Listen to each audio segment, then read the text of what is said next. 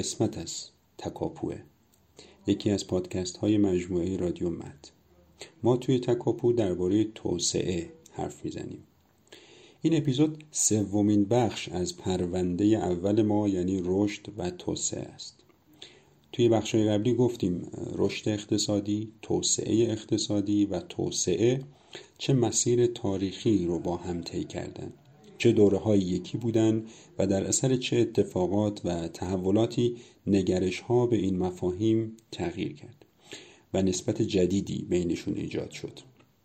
از مسائلی مثل هزینه های رشد گفتیم و کاستی هایی که در سنجش سعادت و احساس خوشبختی جوامع داشت. و حالا همونطور که وعده دادیم به سراغ یکی از اساتید دانشگاه رفتیم تا نظرشون رو درباره تحولات ایران بپرسیم. از قرنهای دورتر تا همین دهه جاری. از زمینه ها و علل دوره های رشد در ایران و سرنوشت این دوره ها این گفتگو رو سهیل با آقای دکتر سرزعیم انجام داده که خواهید شنید. خب قبلش من یک معرفی مختصری از مهمان ویژه این قسمت بگم.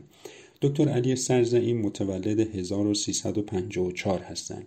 دوره کارشناسی مهندسی مکانیک رو در سال 78 در دانشگاه صنعتی شریف به پایان رسوندن. بعد از اون دوره ارشد رو در رشته مهندسی سیستم های اقتصادی اجتماعی سپری کردن. ایشون سال 91 از تز دکتراشون در دانشگاه میلان ایتالیا دفاع کردن و به ایران برگشتن. الان هم در دانشگاه های مختلف ایران تدریس می‌کنن از جمله دانشگاه علامه طباطبایی، خواجه نصیر، علوم اقتصادی و دانشگاه تهران. من خیلی خیلی خلاصه کردم. حتما معرفی آدم ها اطلاعات بیشتری نیاز داره. جزئیات بیشتر و همینطور نظرات، نوشته ها، مقالات و راهنمایی های آقای دکتر رو می‌تونید توی سایت شخصیشون به آدرس سرزئیم.ir پیدا کنید.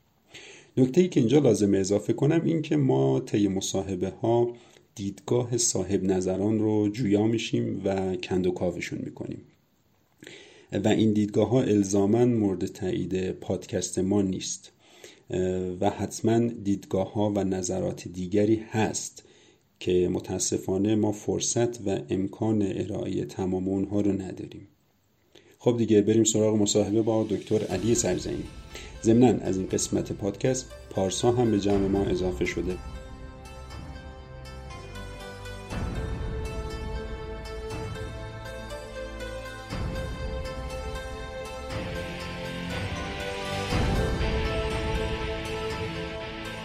آقای دکتر سرزیم سلام. خیلی خوشحالیم که امروز در خدمت شما هستیم و از حضورتون بهره می‌بریم. سلام بر شما. امیدوارم خوب و سلامت باشید. خیلی ممنون که من دعوت کردید. در خدمتتون باشم. زنده باشید. ممنون از شما. آقای دکتر ما توی این قسمت اول و دوممون در مورد رشد و توسعه صحبت کردیم.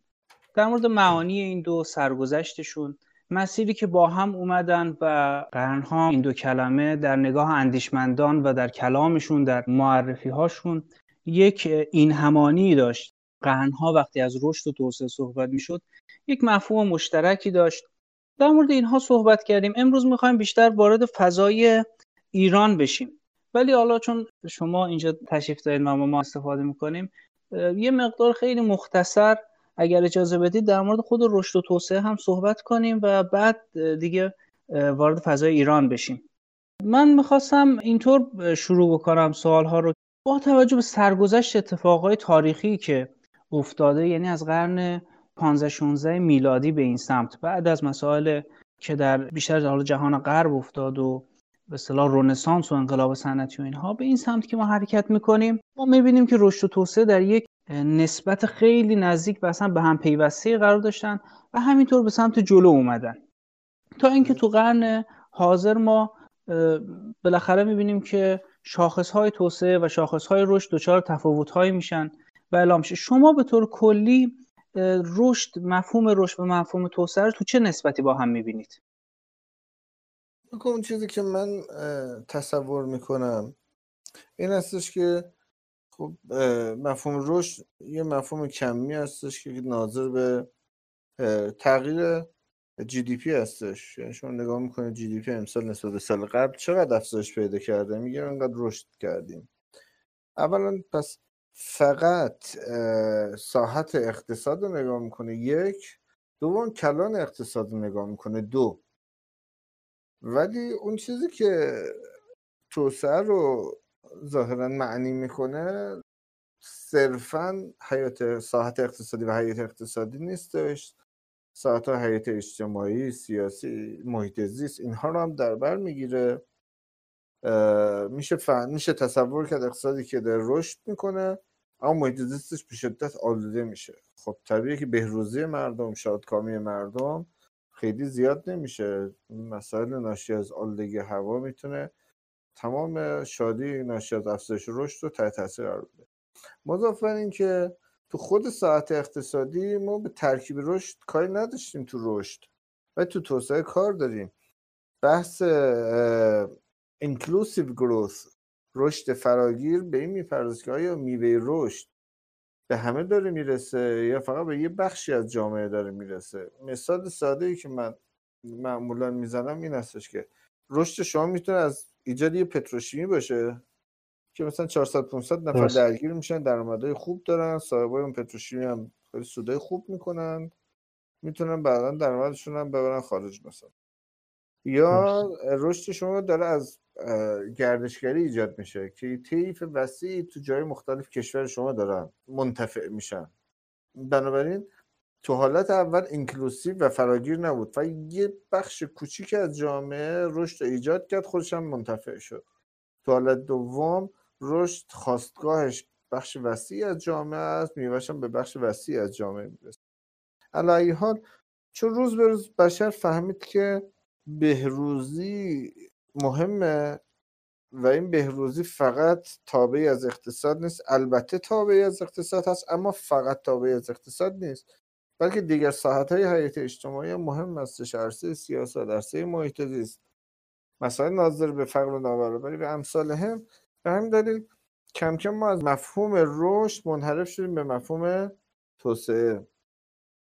درسته.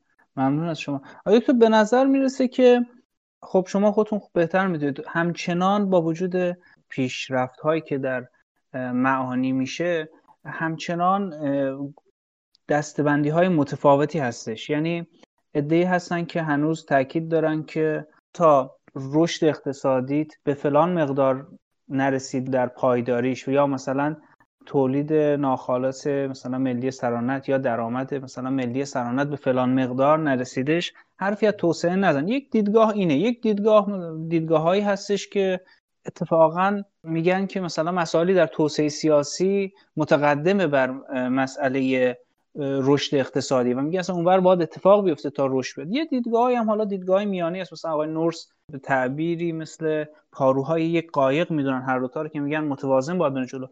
شما خودتون در فکر می‌کنید یعنی به کدوم گزاره ها نزدیکتر نظراتتون؟ به دیدگاه اول نزدیکتر هستش. من فکر می‌کنم فرایند توسعه یه فرایند هموار نیست. فازهای مختلف داره.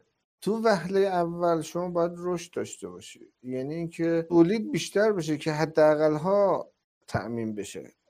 جامعه که گرسنه باشه اینها اصلا حرف دموکراسی زدن محیط زیست زدن اینها شوخیه. بنابراین در وهله اول تأمین نیاز اساسی مهم هستش. و در رشد غالب است به نظرم. از یه حدی که درآمد سرانه بیشتر میشه اون وقت برای اینکه سامان جامعه بهتر انجام بشه شما بتونید سازماندهی بهتری تو جامعه داشته باشید اون وقت نیازمند تفاهم جمعی هستید. این تفاهم جمعی هم از طریق نهادهای کلان ایجاد میشه و اون نهادها وقتی خوب کار می‌کنن که اون علمان توسعه محقق بشه. یعنی ثمرات رشد قشنگ توضیح بشه.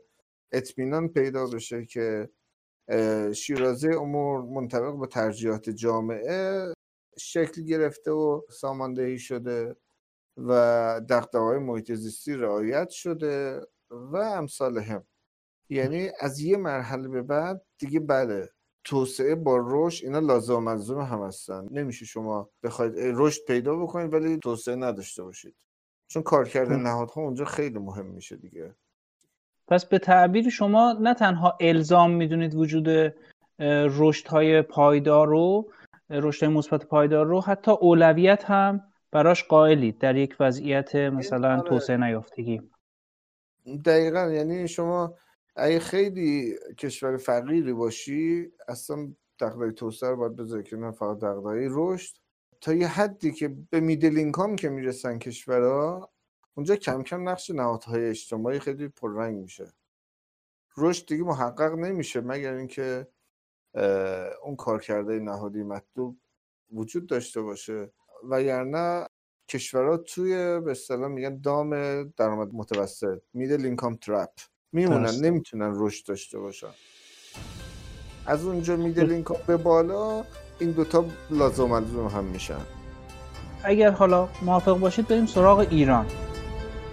چیزی که مستاق ما هست. بله.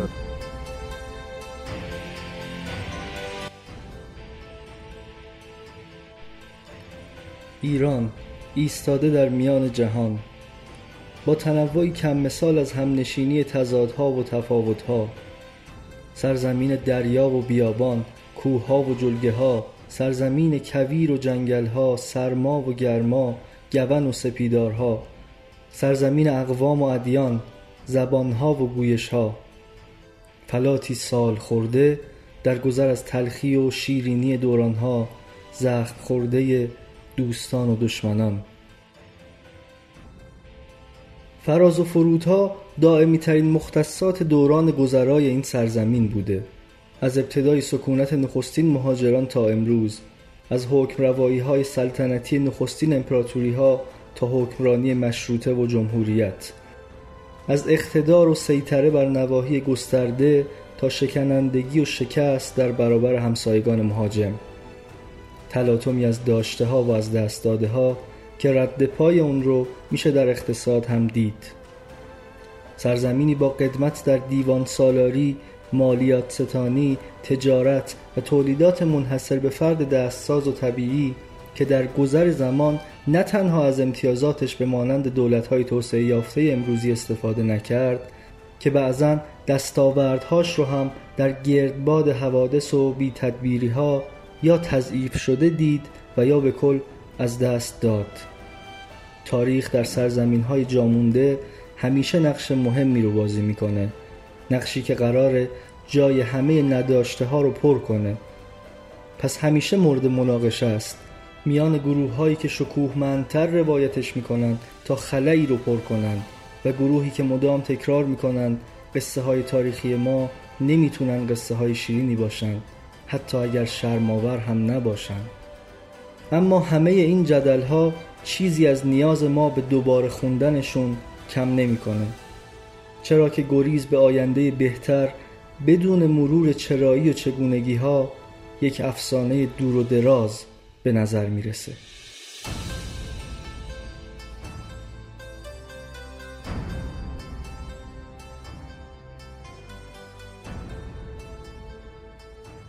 بیایم ایران رو حالا یک دوره رو ما ببریم قبل از قرن بیستم. یه دوره هستش که در واقع همه ما می‌دونیم غرب جهان غرب و کشورهایی که حالا توسعه یافته هستن از یک دوره خودشون رو در واقع می‌کنن از اون چرخه ناکافی ناکامل و وارد یک چرخه توسعه یافته یا چرخه فضیلت به تعبیر دیگه ای میشن. تجربه و تاریخ اقتصادی به ما نشون میده که از پس از عصر کلیسا تو تمام دوره های بالاخره بر سر کار بودن اندیشه ها مکاتب مثلا از مرکانتیلیسم تا فیزیوکراسی تا کلاسیکا نوکلاسیکا کنزیان ها همه تا همین اواخر تعدیل ساختاری یا اصلا برنامه برای حکمرانی خوب. تو همین این دوره ها بالاخره یک کشور دو کشور سه کشور کشورهایی بودن که خودشون رو کندن و وارد دوره بهتر دوره توسعه یافتگی شدن. خب ما همون دوران قرن 16 تا 20 با یه سری واقعیت های اجتماعی در مورد ایران هست که برمیگرده به گذشتش اینکه ایران بالاخره یک کشوری بود که متکثر بود مذاهب مختلف داشت دیوان سالاری داشت در گذشته خوش در دوران باستانی. تا همون قرن 16 هنر داشت معماری داشت. حتی تجارت داشت حتی صنعت داشت. مثلا لورد کرزن در کتاب ایران و قضیه ایران میاد اشاره می‌کنه که صنعت نساجی ایران از پیچیده ترین صنایع نساجی بوده مثلا در قرن 17 و 18 از شمشیر آلات جنگی تا پارچه نمد فرش صادر می‌شد. یعنی تجارت داشتش. از هر نگاه مکتبی ما بخوایم ببینیم توی یک پیشینه ای داشتش که پیشبرنده بودن. پیشینه هایی که مثلا در انگلستان همین صنعت نساجی خیلی کمک کننده هستش. یا همین مسائل در کشورهای دیگه چطور میشه که توی اون دوران با وجود این ظرفه و میزانی از پویایی اقتصادی در گذشته ایران برخلاف جهان غرب که رو به جلو حرکت می‌کنه ایران جزو کشورهایی که رو به افول حرکت می‌کنه. شما چطور می‌بینید این مسئله رو؟ والا من تخصص تاریخ اقتصادی نیستش ولی تصورم با شما از این جهت تفاوت داره. من فکر نمی کنم ایران رو به افول رفته. من فکر می کنم ایران ثابت مونده. خب تو تا قبل از قرن بیستم. کما که تاریخ رو نگاه می‌کنی تاریخ غرب هم اینجوره تاریخ جهان اصلا اینجوریه. رشد اقتصادی تقریبا صفر بوده. بله. بشر همونجور رفتار می‌کرده که پدر و مادراشون رفتار می‌کردن. و بهرهوری ها هیچ افزایشی نداشته در طول زمان. شیوای تولید مثل قبل بوده. سبک زندگی مثل قبل بوده. شما یه مثلا چند هزار سال طول کشته که انسان ها از قارنشینی اومدن. بعد مثلا تو حسیر زندگی کردن و بعد تبدیل به کاگل کردن. این ظرف چند هزار سال طول کشیده؟ حالا شاید هم چند میلیون سال. من واقعا تاریخ خیلی نمی‌دونم تاریخ مثلا طولانی بشر. ولی اون چیزی که می‌فهمم این استش که تا قبل از انقلاب صنعتی نمودارهای رشد همه رشد صفر رو نشون میدن. درسته. انقلاب که من بعد از انقلاب صنعتی رو منظورم بودا. من متوجه هستم. حالا سوال این هستش که چرا انقلاب صنعتی توی غرب شد تو ایران نشد؟ چرا مسیرها انگار یه مسیر متفاوتیه دیگه از آره، بعد انقلاب صنعتی. پیشرفت کرد ایران پیش بله. مثلا شرق پیشرفت نکرد. این یه سوال خیلی کلانیه که واقعا جوابی هم هنوز براش نیستش. بعضی یه خورده عقبتر می‌برن میگن غرب شرق چرا؟ قبلا خب موتور رشد شرق بوده. وقتی جامعه اسلامی خلاصه زیر یک امپراتوری مثلا عباسی بودن علم اینجا بله. داشته پیشرفت می‌کرد صنعت اینجا داشته پیشرفت می‌کرد چرا این موتور متوقف شد؟ خب و غرب موتورش را افتاد. اینا سوالای خیلی کلانی هستش. فرضیه هایی مطرح میشه در موردش. مثلا یه فرضیه که تیمور کوران داره میگه که چون بحث رو به وراست برمیاد و قانون تقسیم ارث توی جوامع اسلامی که مهمترین عامل تولید زمین بوده و تو قانون اسلامی زمین تقسیم میشه بین فرزندا به همین دلیل اکونومی و اسکیل اقتصاد مقیاس از بین میره. به همین دلیل اینا نمی‌تونن کاری بزرگ انجام بدن. ولی تو ظاهرا قانون ارث مسیحی به فرزند اول می‌رسه کل زمین ها و زمینات خورد نمیشه. به همین دلیل امکان مثلا استفاده از اقتصاد مقیاس بیشتر است و چی و این حرفا. یه فرضیه اینه یه فرضیه از سمت کسایی میاد که نگاه سیاسی دارن به داستان میگن که توی شرق به خاطر کم آبی همیشه یه جور حاکمیت مطلقه وجود داشته. این مثلا فرضیه که آقای هومن کاتوزیان تو کتابش مطرح می‌کنه. استبداد شرقی بالاخره مارکس که گفته ایشون خب تشریح تشریح می‌کنه. خاطر توضیح آب و امثال سوال سوال بازیه واقعا که چرا بالاخره یعنی کسی هنوز جواب قانع کننده نداده برای این که چرا مثلا توسعه از غرب اومد تحول بشر از غرب اومد ماشین بخار تو شرق اختراع نشد و این تحولات از غرب شروع شد. این سوال راستش بخوای من خودم جوابی ندارم. فکر کنم هنوز سوالی هستش که باید در موردش فکر کرد و نظری پردازی کردش. درست ممنون. خب بیایم پس وارد فضای قرن بیستم بشیم. یعنی بله. واسه دوران بعد از جنگ جهانی دوم.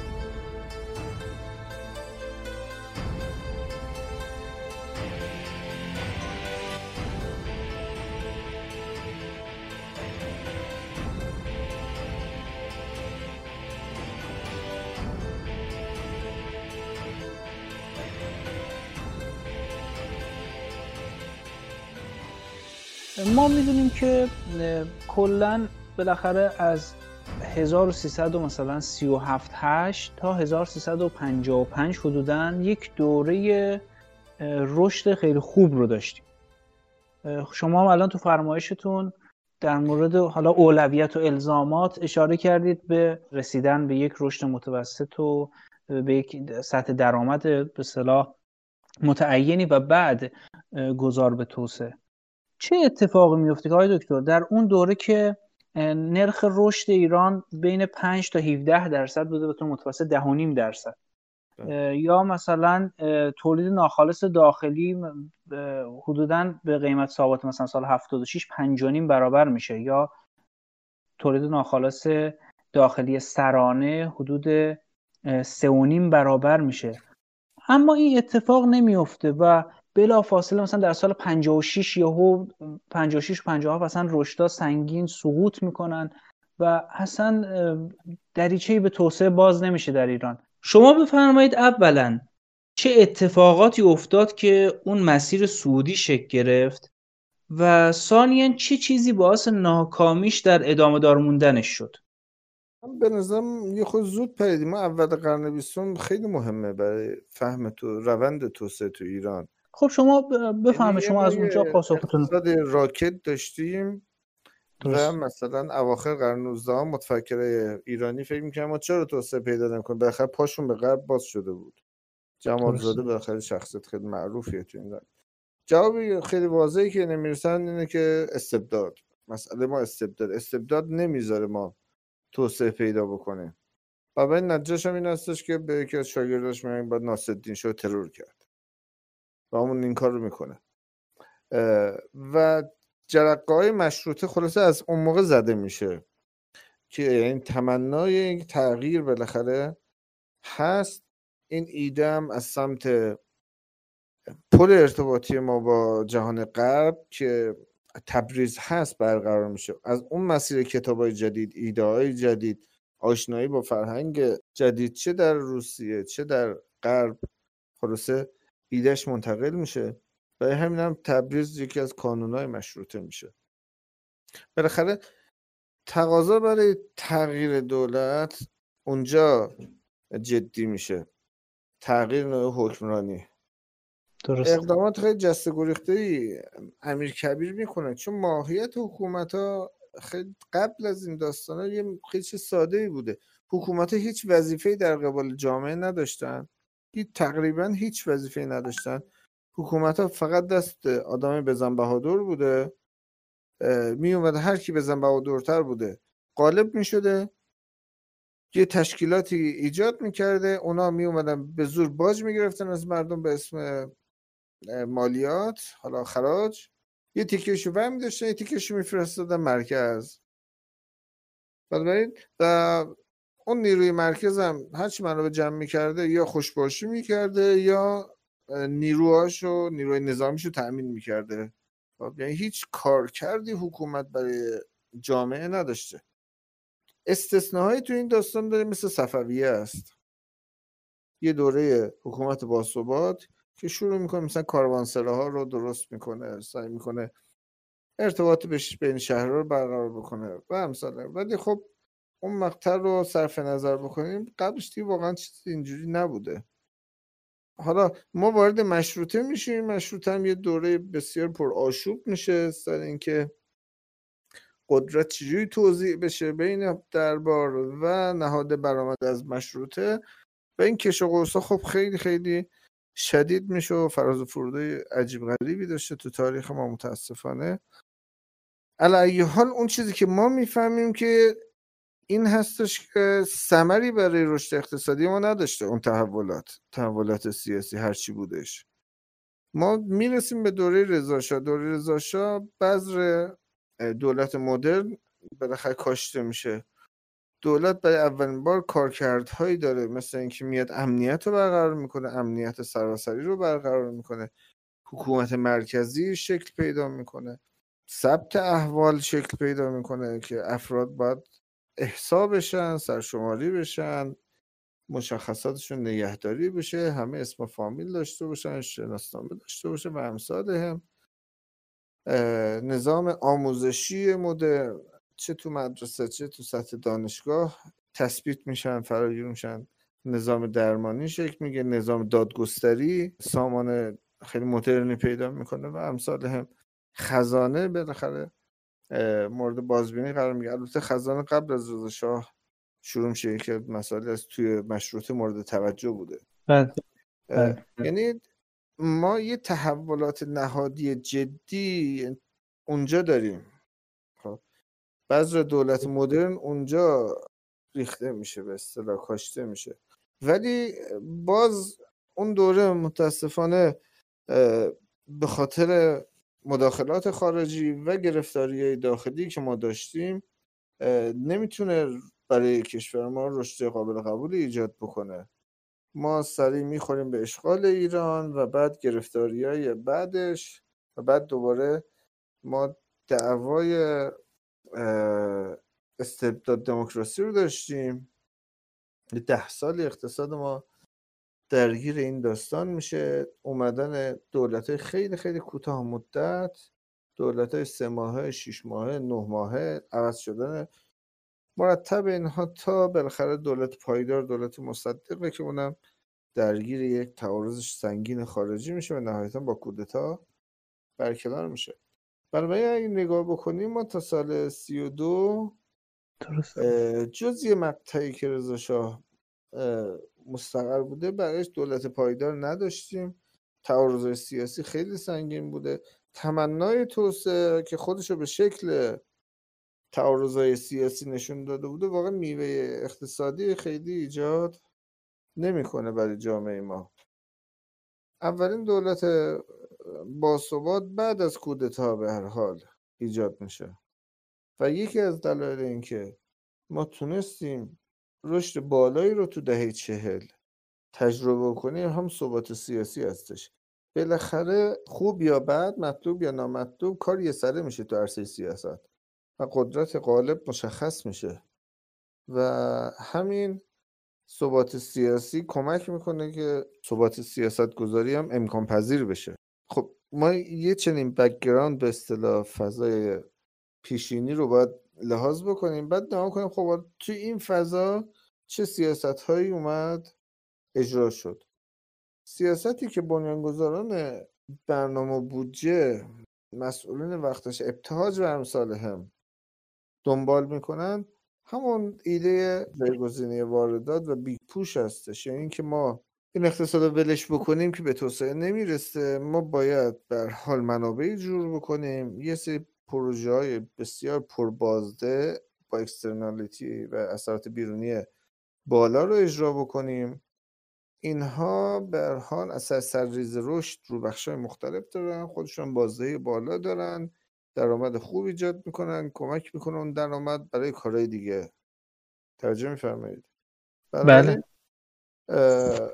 سازمان برنامه وقت و مسئولینش پروژه محور میشن پروژه مختلف رو شروع می‌کنن تو ایران کلید زدن و خب همجور که از درسای اقتصادی می‌دونیم معمولا شما وقتی تو مسیر توسعه حرکت می‌کنید اوایل نرخ‌های بازدهی خیلی بالاست. وقتی شما هیچ کاری نکردی اولین کارهایی که می‌کنی خب خیلی به چشم میاد دیگه اثرات قابل توجه می‌ذاره. مثل بچه من مثالی که می‌زنم اینو میگم بچه که هیچی درس نمی‌خونه نمرش صفره. یه کوچولو درس بخونه میشه نمرش مثلا پنج. یعنی نگاه بکنید شما مثلا صفر نگیم میگیم یکه. نمرش یک بوده از مثلا یه کوچولو درس بخوره نمرش میشه شیش. این 500 درصد رشد ایجاد میشه. هنوز به قبولی هم نرسیده. خب، خیلی فرق می‌کنه. با کسی که نمرش 19 خودش بکشه میشه 19 و دو دهم. دو صدم رشد هم حساب نمیشه واقعا. برای تو اون گام اول عجیب نیست رشدهای بالا.